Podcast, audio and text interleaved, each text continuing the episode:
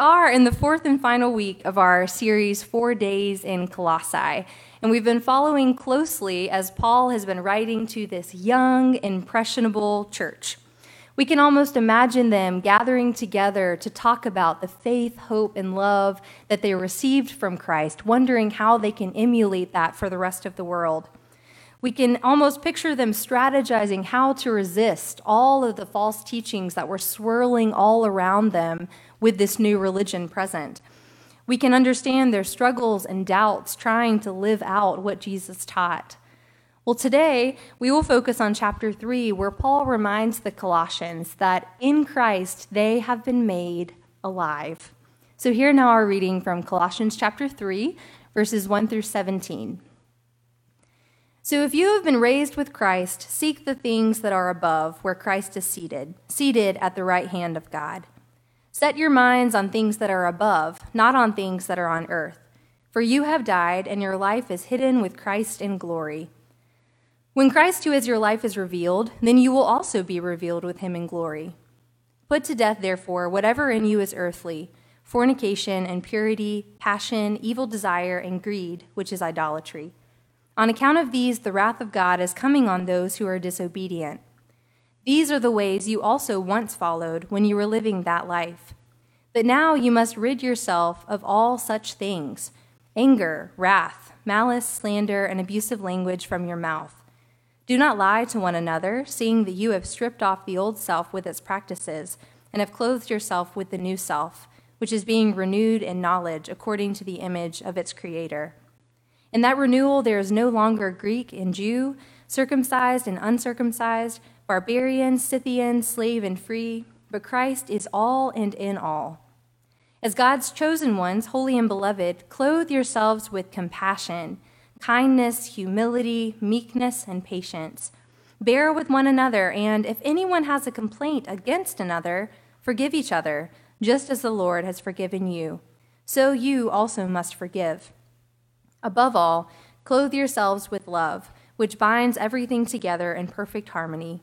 And let the peace of Christ rule in your hearts, to which indeed you were called in the one body. And be thankful.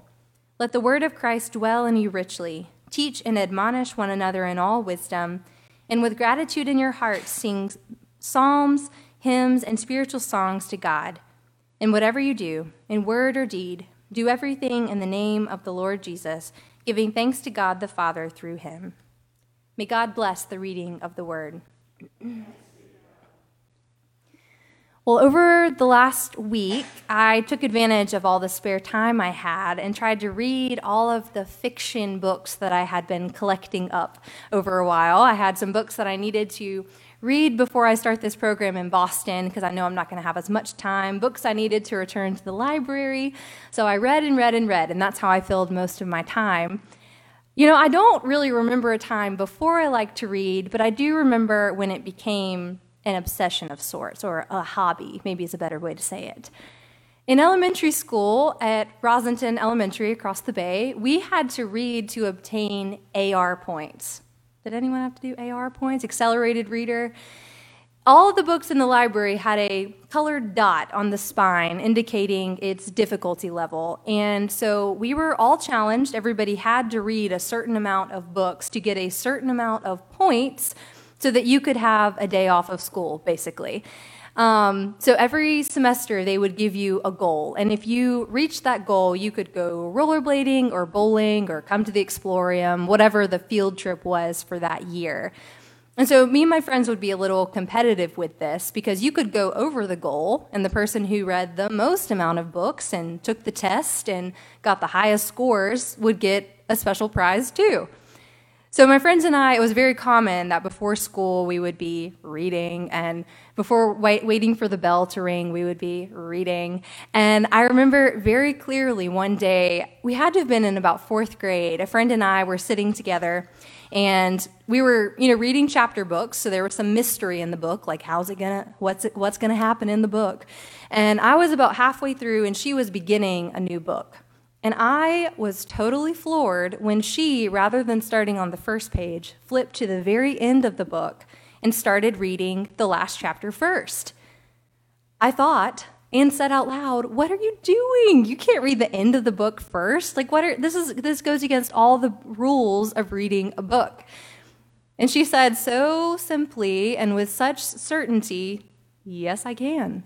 I like to know what's going to happen before I start the book." Now, I understand this sentiment when it comes to driving, let's say.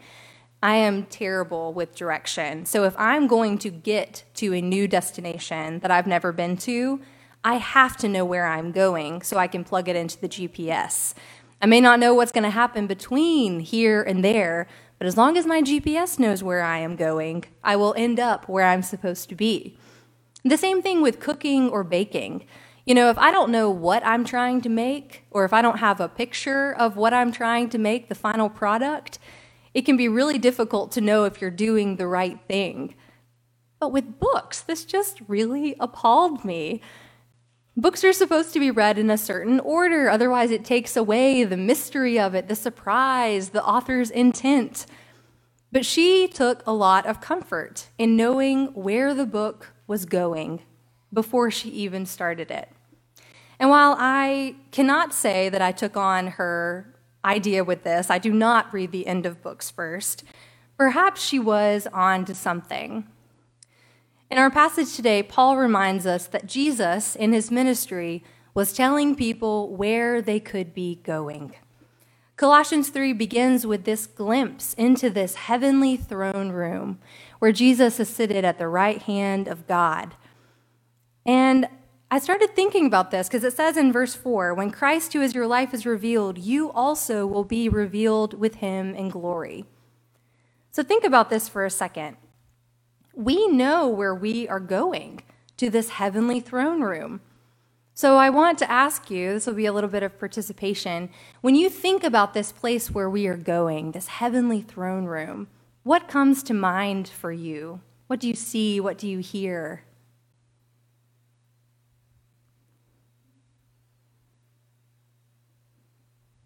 Is it quiet?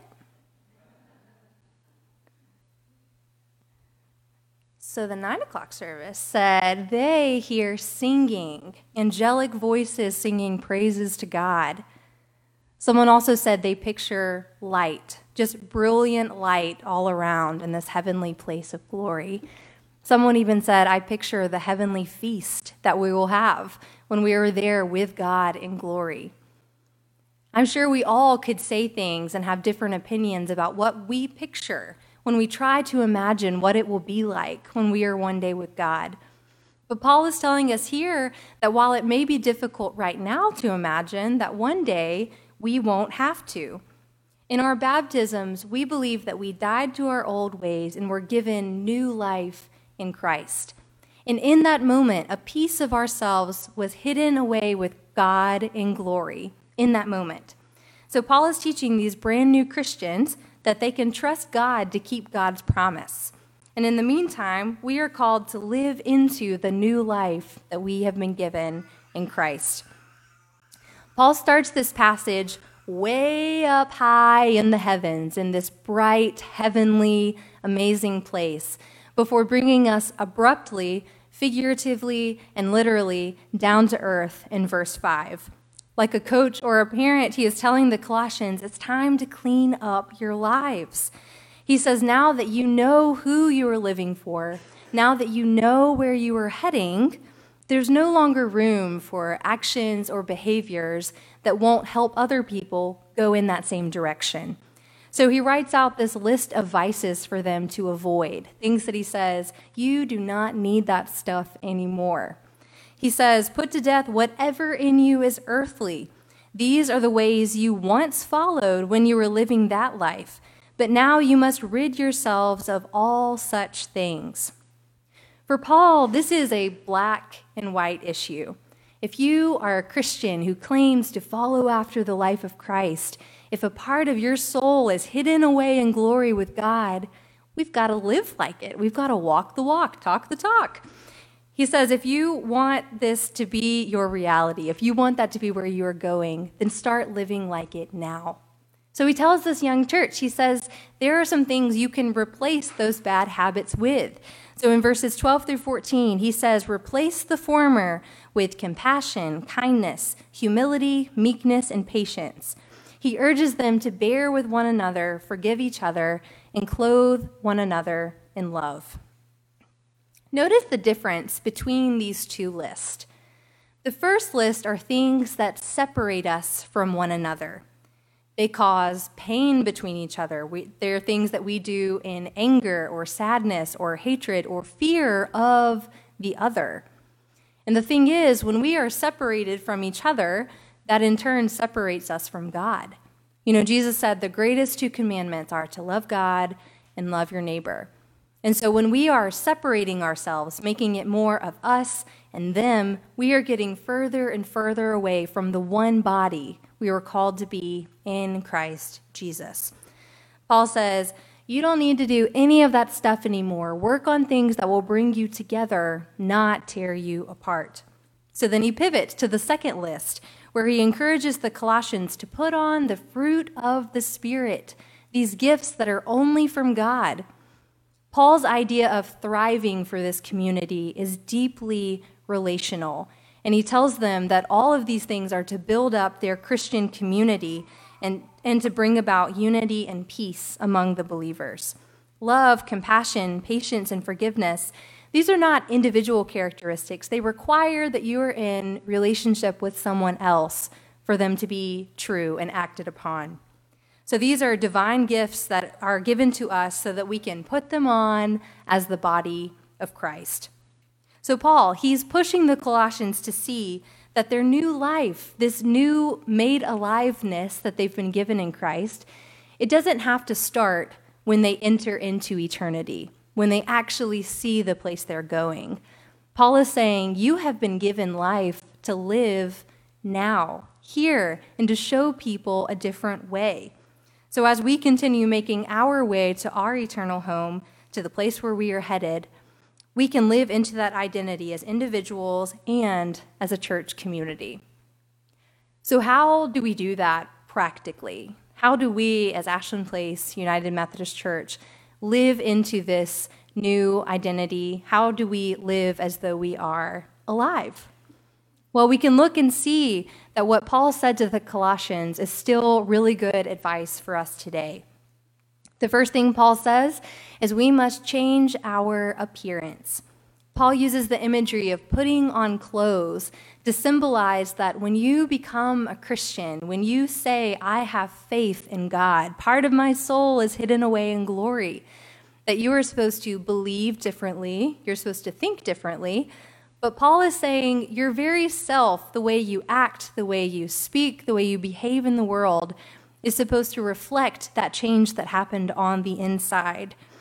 And so, out of that deep well of love and mercy and compassion that we have been given, we are to generously and without reserve give those same things back to others that we encounter. The second, we are to be intentional in our relationships. This letter was written to a community of people and just like we are a community of people who obviously have some things in common, we are not all exactly the same. And we're grateful for that. We bring our experiences, our backgrounds, our unique understandings about God and the world, and we bring it together to be the body of Christ. And we see in verse 11 that in this new life, there's no longer Greek or Jew, circumcised or uncircumcised, barbarian, Scythian, slave, and free but Christ is all and in all. So if we want to live as though we are alive, we have to tolerate one another's differences. We have to forgive each other when we inevitably get it wrong.